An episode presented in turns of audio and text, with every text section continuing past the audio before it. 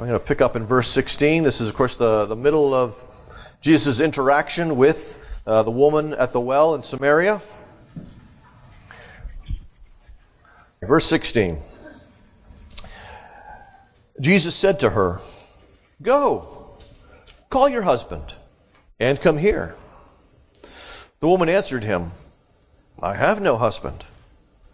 Jesus said to her, You are right in saying, I have no husband. For you have had five husbands, and the one you now have is not your husband.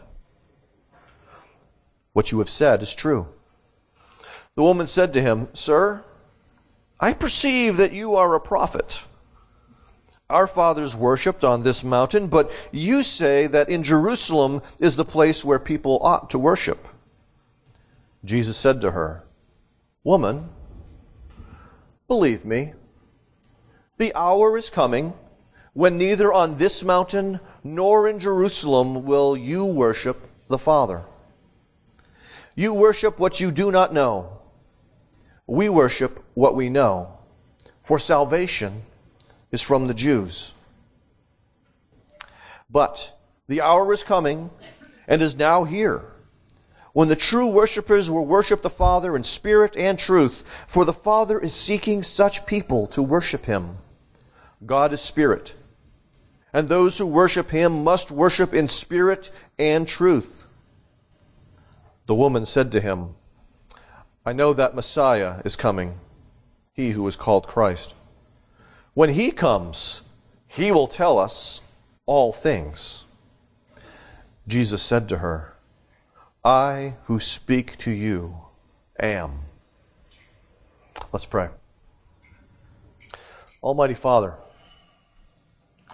help us to love you with all of our heart, mind, soul, and strength, even as we hear your word preached this morning. I ask that you would give us a greater love for your word, that you, by the power of the Spirit, would be writing it upon our hearts, and that you would also fill our mouths with it. Help us to know it. Help us to speak it to others so that they might know the great hope and power that is found in the gospel of Jesus Christ, in whose name we pray. Amen. It's kind of popular today, I think, in, in certain circles to talk about the church being the church. And on the surface of that, that obviously is something you should go, yeah, the church should be the church. But the question is, what does that mean? What does, what should the church be doing? And often what happens is there's this tension that takes place. It's, it's a, it's a push and a pull between mission and worship. If you go to some parts of the PCA, you, you, will feel definitely a strong pull for the church is supposed to be about worship. And if you go to other parts in the PCA, see, this happens in a denomination, not just us and them kind of stuff, but there's a strong pull for mission, wanting to be engaged. And so there's, there's a tussle that takes place. But even when you have agreement within whether or not it's supposed to be mission or whether it's supposed to be worship, there's often conflict even amongst those people. What does that mission look like? And sometimes there's disagreement that takes place and how it should move and work. And the same thing with worship. How should we worship? What does that mean? And we tend to draw these lines in the sand all the time. Us, them. Jesus is walking into a situation as he just, as he dialogues with this woman from Samaria, in which he is engaged in mission, and he's going to now be engaged in a discussion about worship. Both these things are going to meet within this conversation. That is important because both those things will meet within the person of Jesus Christ, who is on mission to make those others worship the true God. Big idea this morning is that Jesus creates genuine worshipers of the Father. And that really seems to be the main thrust. There's a lot that's going on that's going on around this sort of thrust. And, and the, the sense I had as I was trying to finalize this sermon in the last few days was uh, trying to pick up a lot of little balls and just having two arms. And you know how it is if you have children and you've got toys, that every time you grab another one, one falls out. And that's the sense I sent.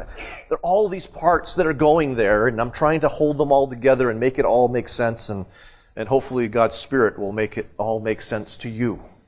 Okay? I think it makes sense to me, but he, His Spirit must make it help make sense to us. The first thing I want us to talk about this morning as we look at this text is the reality that Jesus seeks genuine worshipers among sinners. That's a very important thing. That's the idea of mission right there. Jesus comes, He's the only God who comes saying, I am here to save you. He comes to sinners for this purpose.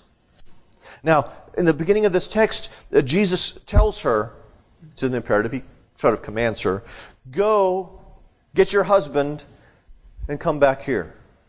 Now, it's not exactly obvious why he says that. It's most likely tied to her response to him when she was saying, who are you to talk to me? Uh, you are a Jew and I am a woman of Samaria. That, that whole idea. And so in a sense, he's probably, uh, you know, saying, you, you, you're uncomfortable talking to me? Well, get your husband and bring him back. Of course, we'll see. He actually does know what's going on in her life. Uh, so it goes beyond even that comment of her own because she replies to him that I have no husband.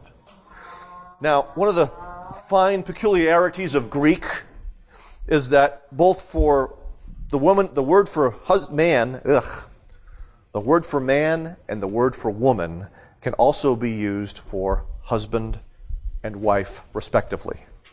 And so, when you're looking at a text and you're trying to sort out which of those two meanings it, it has, you usually look for personal pronouns.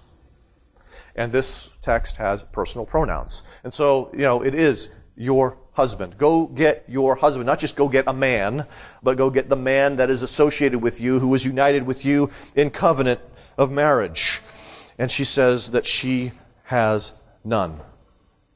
Now it's interesting that Jesus, in a sense, commends her for telling the truth.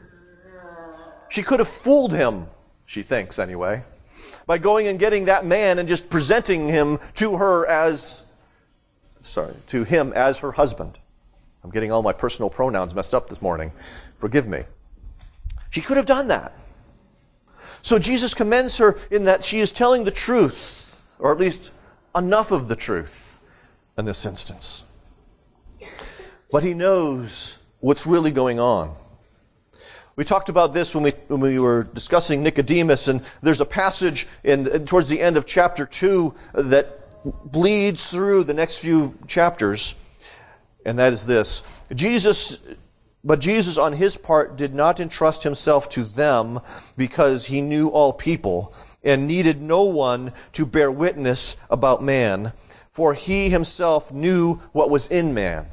And so when he, when Nicodemus comes to him at night, he knows that Nicodemus on the outside is a respectable man. He is a leader. He is a teacher of Israel, but he knows what's really inside of Nicodemus. He knows that Nicodemus needs to be born again, that Nicodemus does not have this living, vital relationship with God, that Nicodemus is still dead in his sins and his trespasses, even though he looks good to you and me.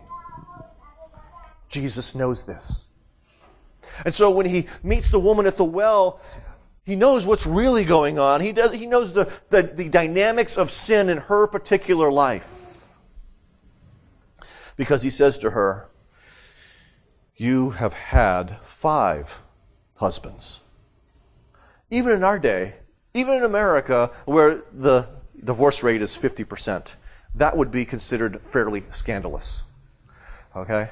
We now have learned why it is she is coming to the well in the middle of the day, the heat of the day, when no one else is at the well. She is an outcast.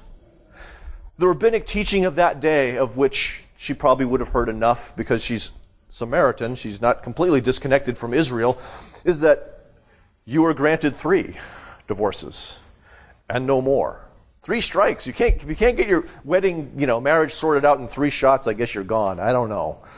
That sounds like a strange policy for me. But in Israel, that was what it was. More than three marriages was disapproved, and there was no concept like there is for us today of common law marriage. So, you know, Jesus couldn't have, well, how long have you lived with this man you're currently living with? Oh, it's been 10 years. You're, you're married in the eyes of the law. There was no concept of that in Israel or in Samaria. Because remember, the Samaritans had the first five books of the Old Testament. Okay, so they understood the biblical teaching, enough of the biblical teaching about marriage and about divorce to kind of figure some of this stuff out. There weren't many differences with them on that regard. As I mentioned last week, she is seeking her life in men. This endless series, it seems, of men. And Jesus is here now bringing her sins to the surface. Her primary sins. These are not the only sins that she has but he's bringing these primary ones to the surface. But I want us to remember this. I want us to remember that, that broken relationships here are a symbol, or sorry, a symptom of her problem. They're not her real problem. The real problem is that she's a sinner. These broken relationships are just a manifestation of that. And so when we interact with people, particularly in more scandalous forms of sin, we, we need to remember something about them that is just a manifestation of their bigger, real problem. Let's not make the manifestation the problem. You understand what I'm saying? For some people, it might be unbiblical divorce. For some people, it might be adultery. Uh, that's not what the word I meant. Um,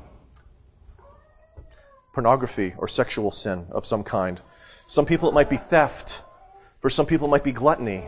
But whatever it is, that is just a symptom of the problem in their heart. It's not the real thing. Now, a doctor, a doctor may ask of you, may ask for your symptoms, but he doesn't just treat your symptoms. Okay? Because he's got to find out what those symptoms represent in terms of the disease that is at work within your body so that he can accurately treat that disease. If he just goes about treating symptoms, he's not curing the illness. Okay? Jesus here is bringing these things up so that he can now begin for her to see the problem that's functioning in her life. All right. What we notice here is that here's the contrast with, with Nicodemus. He was a religious and respectable man. She is the moral outcast, and the fact is that Jesus didn't shun her. Okay, you'll notice it wasn't like, wow, you had five husbands and the guy you're living with now isn't your husband? He doesn't back away, he doesn't run away, he remains engaged with her because he is on mission in this instance. She doesn't question, it's odd, she doesn't question how he knows this. now, wouldn't you? If someone just, someone you've just met for the first time just tells you your marriage history, wouldn't you have a question about that? I would. But she says, I perceive, I understand that you are a prophet. Now, what does she mean by that? Now, I say that because, remember, the Samaritans only used the first five books, the books of Moses. And so they didn't quite have the same understanding as the Jews as there were a number of prophets that came. You know, in her mind, Elijah, Elisha, Isaiah, Hosea, all those guys, not really prophets. Okay? But in Deuteronomy, it talks about the prophet like Moses that will come. And so, when you hear this, uh, yeah, we need more of these little guard things here. When you hear this, you're, you're tempted to think, is she talking about you are the prophet who is to come? Or is she just trying to push him a little farther away? It's really unclear what's going on here. But she seeks, perhaps, his understanding, or perhaps just brings up this worship war between them to kind of dissuade Jesus from talking about the fact that she's had five husbands and the guy she's not with isn't her husband. We're not sure what was operating in her heart. so we must be careful. But we do know what the scriptures say. She refers to the conflict over with regard to worship that went on between Israel and Samaria. And the issue really was should you worship in Jerusalem like the Jews said, or on Mount Gerizim as the Samaritans say? And now you might be wondering why do the Samaritans say Mount Gerizim? Is anybody wondering that? There's a couple yeses. We read from Deuteronomy earlier, Ed read from Deuteronomy. And in the Samaritan version of that, when it says, the place I will show you, which the Jews read, okay, it's future. He's going to show us, and we see later from, uh, God shows David, his king, where that place is going to be. It's going to be Jerusalem. Well, in the Samaritan version, that was not a future tense, I will show you. They interpreted that as a past tense, the place I have shown you. And so when they look back, you know, into Exodus and farther beyond into Genesis, what they see is the first place that Abraham put up an altar was Shechem. And Shechem is at the foot of Mount Gerizim. And so, for both people's perspectives, if you, if you take that one verb in that particular tense, their view makes sense. And so she's kind of asking, well, which one of these is true? You're so smart. You know all about me. What's the truth? And Jesus doesn't answer the way she wants him to answer. She seems to want to push him away, but Jesus is going to keep pressing in. He's going to keep pressing in, particularly to seek to give her life that she's, that he's talked about thus far. And I want us to really focus on this one thing, this aspect of this, because it's consistent throughout Scripture.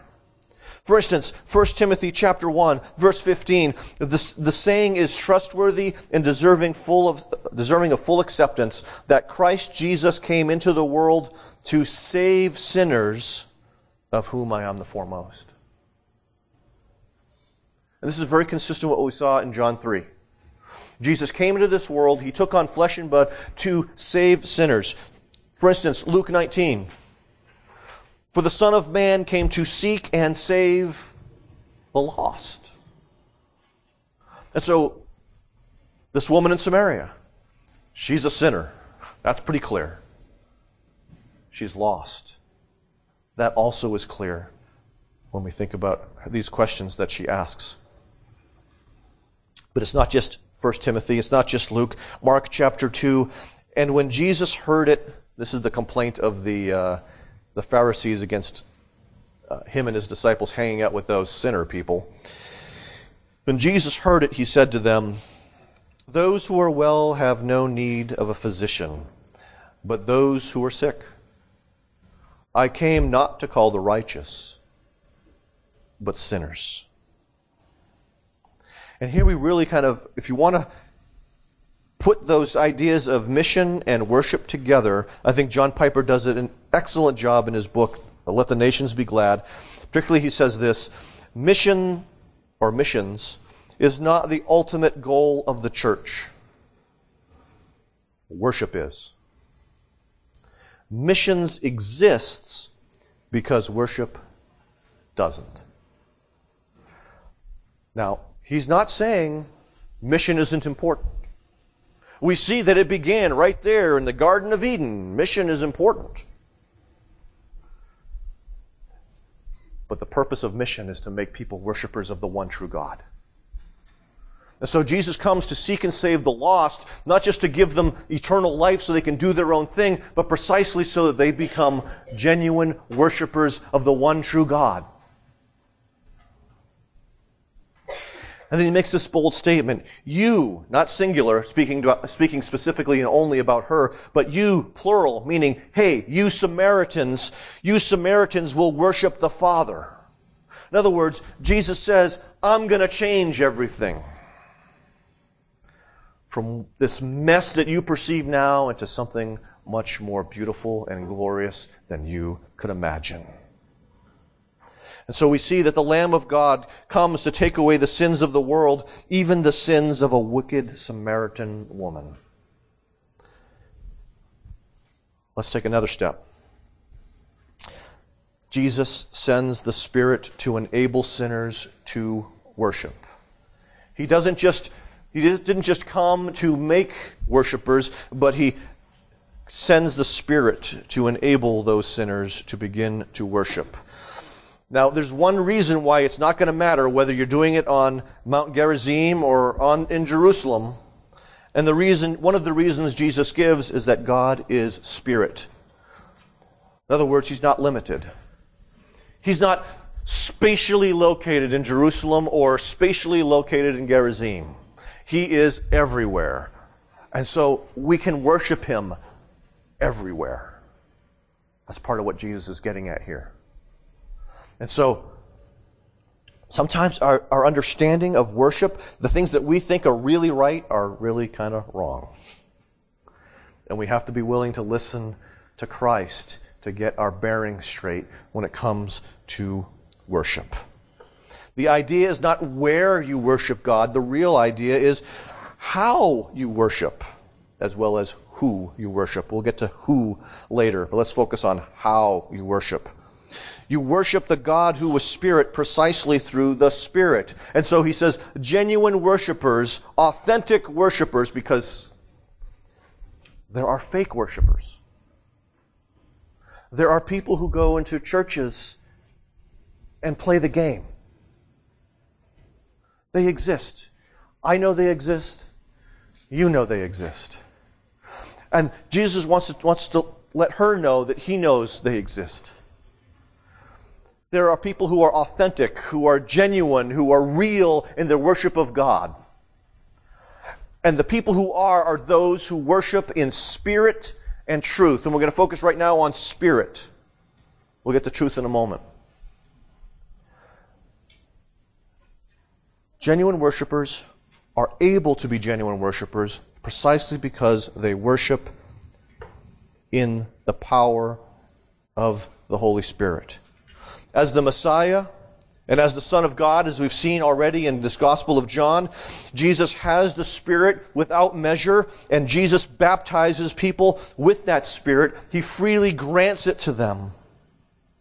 We see this in the life of Nicodemus because he offers Nicodemus to be born again, to have a new life, a new beginning. And he talks to her about the, the living water that will well up in her in salvation, in eternal life. Well, that's not the only thing it wells up in her. It, it wells up in people worship. The Holy Spirit, for those who have it dwelling within them, will well up in worship. If you have no desire for worship,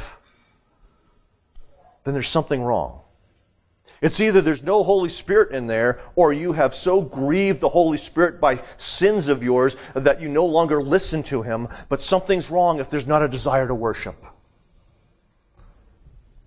Philippians chapter 3, we see Paul saying this, For we are the circumcision, Okay, remember, there's the false circumcision. There's the people who are trying to force people who to be physically circumcised in order to be full Jews and therefore full worshippers of God. And Paul is, is arguing against that. And he says, want to know who the real circumcision is?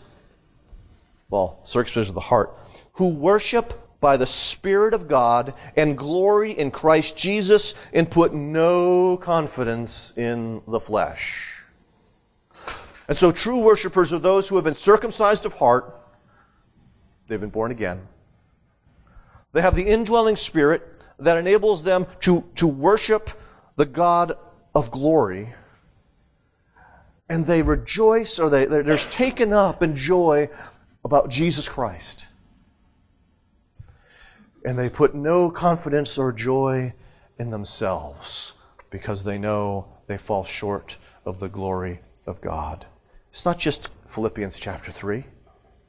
Ephesians chapter 5. Don't be filled with wine, but be filled with the Spirit. And what happens when you're filled with the Spirit? Addressing one another in psalms and hymns and spiritual songs, singing and making melody to the Lord with your heart, giving thanks always and for everything to God the Father in the name of our Lord Jesus Christ. And so part of the evidence of being filled with the Spirit is worship. when there's that song in your heart that's directed towards God, not just you're whistling something from the radio that you heard earlier, but uh, you're directing the melody of your heart towards the Savior and Lord. And you're filled with gratitude for all that He has given you, for all the Father has bestowed upon you. That's worship. And that's what happens. That's a sign of whether or not someone is filled with the Spirit. There's others that, are, that go on in that, this particular text, but that's important to recognize. The work of the Spirit, producing worship in redeemed sinners. And so real worship begins on the inside as the Spirit enables us to perceive and to love Christ. Not only that, but the Spirit, who is also the Spirit of adoption, helps us to perceive God as Father to be trusted. Remember, he said that you Samaritans will worship not the nameless God, Father. The Father. Had one of those moments this weekend. We, we did our first trip to the Y. And for Jaden, that's awesome. I mean, she's doing laps of the pool. She's got the whole swimming thing down. There's Micah, a little timid at first, but she's got her life preserver on and she's, she's diving in there and she's having a blast, kicking around. Eli, different story. And so, cover your ears, Eli. So I'm, I'm hold, he's got his life preserver on and I'm, I'm holding him up in the water and, and you know, it's, it's, it's scary when you can't feel something underneath your feet. I understand this. And what I tried to say to him was, do you trust your father? Don't laugh. I will not let anything bad happen to you. I am right here. I'm not going to let you sink. Do you trust me? And I'm trying to communicate to him that I, your father, trust this life preserver to keep you buoyant, to keep you up on top. And you know what? In his fear, he, it just wasn't connecting. You know? Just wasn't connecting. And, and yesterday, we, we finally caved to our daughter's request to watch Frozen. Okay? But you know what's really good about that movie? It's on that theme of perfect love casts out fear. One of the two sisters has a curse where she f- makes everything frozen, hence the title. Okay, and she's even damaged her sister, so her f- sister is, is freezing. And what the, the prophetic sort of uh, troll told her was that emotions and fear would be a big part of it. And so it was all fear on her part that She's freezing everything. She's keeping everything away. She's trying to maintain safety because she feels afraid. And she doesn't know how to thaw anything. She's frozen over the whole land and doesn't know how to thaw it out. And they, she was told, well, not she was told, her sister was told, perfect love. And so she thinks this means she has to get the man she loves to kiss her. But what it ends up being is she sacrifices her life to save the sister who cursed her. What a Christ picture. Jesus, who endures the curse to save the ones who put the curse on him in the first place. When we understand that, we should have this idea of perfect love which casts out the fear in our hearts, freeing us to worship the God who redeems us. And so, genuine worshippers, in other words, those who are, who are filled with the Spirit, do not participate in dead orthodoxy because there's more to worship than believing the right things. It's believing they're good things. And they're for me. And so, without the Spirit, worship becomes dead orthodoxy. Without the Spirit, worship often becomes mindless rituals. And so as we engage in worship, we need to remember that it's not just about saying the words, but saying, I believe these words. I believe these songs. I, I take comfort in these things. I rejoice in these things. And so that's what should be going on within your heart and mind as we do our liturgy. I believe I'm a sinner, but I believe that Christ is sufficient to save me. Believe these things. And what Jesus is saying here, uh, the, the flip side of the coin is that the Father rejects superficial or insecure worshipers. He wants passionate, engaged worshipers. Tozer and Piper, for instance, say this.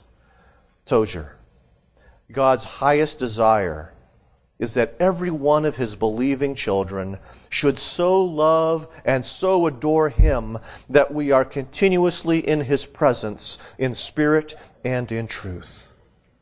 And our big problem is, is that we want everyone around us to so love and adore us instead of him. That last part was me, not Tozer. Don't blame him for that. John Piper says that we simply aim to bring the nations into the white hot enjoyment of God's glory. That's what missions is about. Bringing them into a passionate worship of the true God. And so as we think about the, the meeting that we're going to have tonight, not tonight, I keep saying that? Because I'm going to preach that long? No. I have to be somewhere else tonight as our congregational meeting, when we're talking about expanding our worship space, it's not just so we can fill this place with dead people spiritually. We want to fill this place with dead people made alive by Jesus Christ, who are passionately engaged in the worship of Him and wanting to make His name known, not just in this room, but beyond this room. And so some of the people that may come here initially might be dead, but we, our goal is that they become alive in Jesus Christ through the ordinary means of grace of the preaching and of the word and the sacraments. So, Jesus was sent to make sinners into worshipers by the living God by the Spirit. Third thing. I thought that was the short thing. I was wrong. Jesus sends the Spirit to help us worship in truth. And so, in addition to the how you worship question, uh, there is also the who you worship question. The, the Samaritans weren't worshiping the Father. Uh, they, they had no knowledge of this understanding of who God was.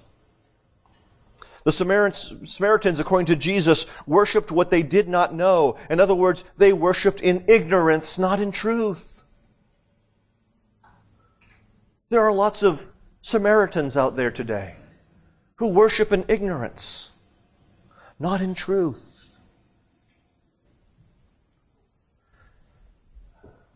Some people say many are the roads that lead to God. No. One is the road that leads to God. There are many, of many roads that lead to hell. And there are many people who are on them thinking they're going to God. That is the dangerous thing. There are many who are engaged in false worship. Who we worship matters. Jesus says that the we Jews worship what we know. Now that sounds kind of arrogant, doesn't it? Well, no, it's not. They had the scriptures. The fuller scriptures than the Samaritans did. And so they're worshiping who God has revealed himself to be in the scriptures. And then he goes even further. He says, because salvation is from the Jews. The Messiah is going to come from the Jews. The scriptures are going to come from the Jews. But they can be enjoyed by Samaritans. Africans, Asians, North Americans, South Americans. So salvation is from the Jews. It's from Jesus, but it's going to go spreading out from Jerusalem to cover the ends of the earth, as Jesus says in Acts chapter 1. So genuine worshippers worship not only in spirit, but in truth. And now we have a problem. That word truth can have an objective meaning and it can have a subjective meaning. The objective meaning of truth would be to worship according to the truth or to worship according to a standard. Okay, that's the objective meaning. The subjective meaning would be to worship free from falsehood or to worship truthfully or sincerely. Which of these things is Jesus talking about? I believe it's the first of these two things. Precisely because the objective includes the subjective. Because the scriptures, the standard according to which we must worship, include discussing the subjective nature of our worship. Isaiah 29. And the Lord said, Because this people draw near with their mouth and honor me with their lips, while their hearts are far from me. It's a passage warning about judgment. Okay? And so, the objective scriptures speak to the subjective experience we're supposed to have in worship. We're not supposed to have lips that are saying wonderful things about God when our heart doesn't feel wonderful things about God. When it feels wonderful things about our football team. Or whatever. Okay? I'll say hockey since the Bruins are out. Eh. That there's a, there's a connection between our lips and our heart. So the objective standards of Scripture include this internal thing. That includes how we are to worship. Jesus quoted this in the passage that Ed read for us in Matthew 15 for this very reason. We are to worship the true God as He reveals Himself to us in the Scripture. Okay, there's our who to worship. But not only that, but Scripture also tells us how to worship.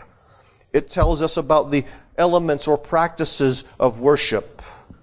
Because just as if, remember, if there's no spirit in worship, it's dead orthodoxy, dead ritual. If there's no truth in worship, then it's just chaos. It's all experiential. And we've seen some of that on TV, I think.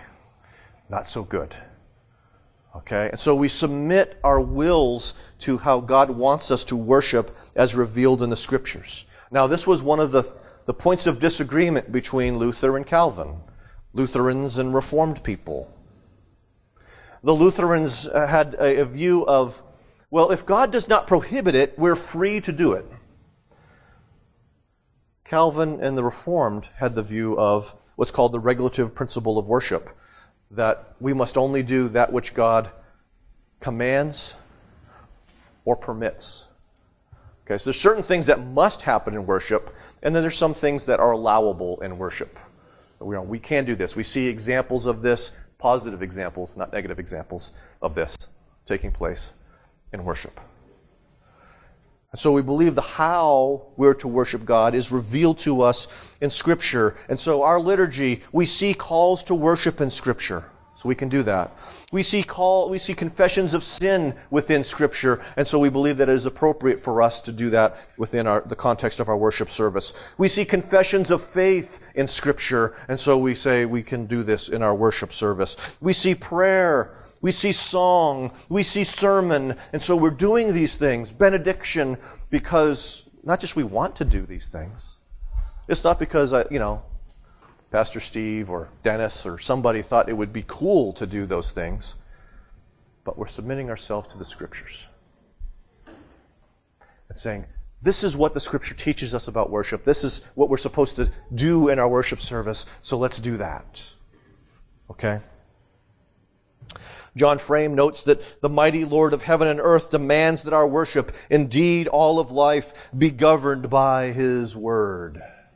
And two guys who learned that the hard way were Nadab and Abihu, the sons of Aaron the priest, who offered strange fire. You don't know what in the world that was. Anyone who thinks they know exactly what that was, I'm not listening to them. I think it's obscured enough in the scriptures to teach us that a precise point. Don't go beyond Scripture. Okay? This bug is driving me crazy. I think I got him. All right. So, we, we apply this with the, uh, the understanding that the content of sermons, The content of our songs, the content of our prayers must be biblical. They must align themselves with what the truth of the scriptures say. It doesn't mean they have to be verbatim, word for word. My sermon is not just reading the text of John's gospel, but I have to say every, I have to say things that are consistent with the teaching of John's gospel. It's the same with our songs and our prayers. Culture and difference will affect these things. If you go to a church in Asia, the music is probably going to sound a little different. Okay? And the language will most certainly be different. so often we get caught up in our preferences for worship. Well, I like these songs. I don't like those songs. I like this kind of music. I don't like that kind of music. And that, those are the wrong kinds of questions. You can have preferences. Preferences are okay. Preferences are good. You can say, I like this instrument, I don't like that instrument. It's okay not to like guitars or drum in a worship service. It's okay. It's the question of are you trying to force your preferences on everybody else? Because they're only preferences. They're how you want to fulfill the elements of worship found in Scripture. That's an important distinction that too many churches forget. We haven't really had that problem that I, since I've been here, so let's pray it stays that way, people. I don't want them fights. But she's not convinced yet.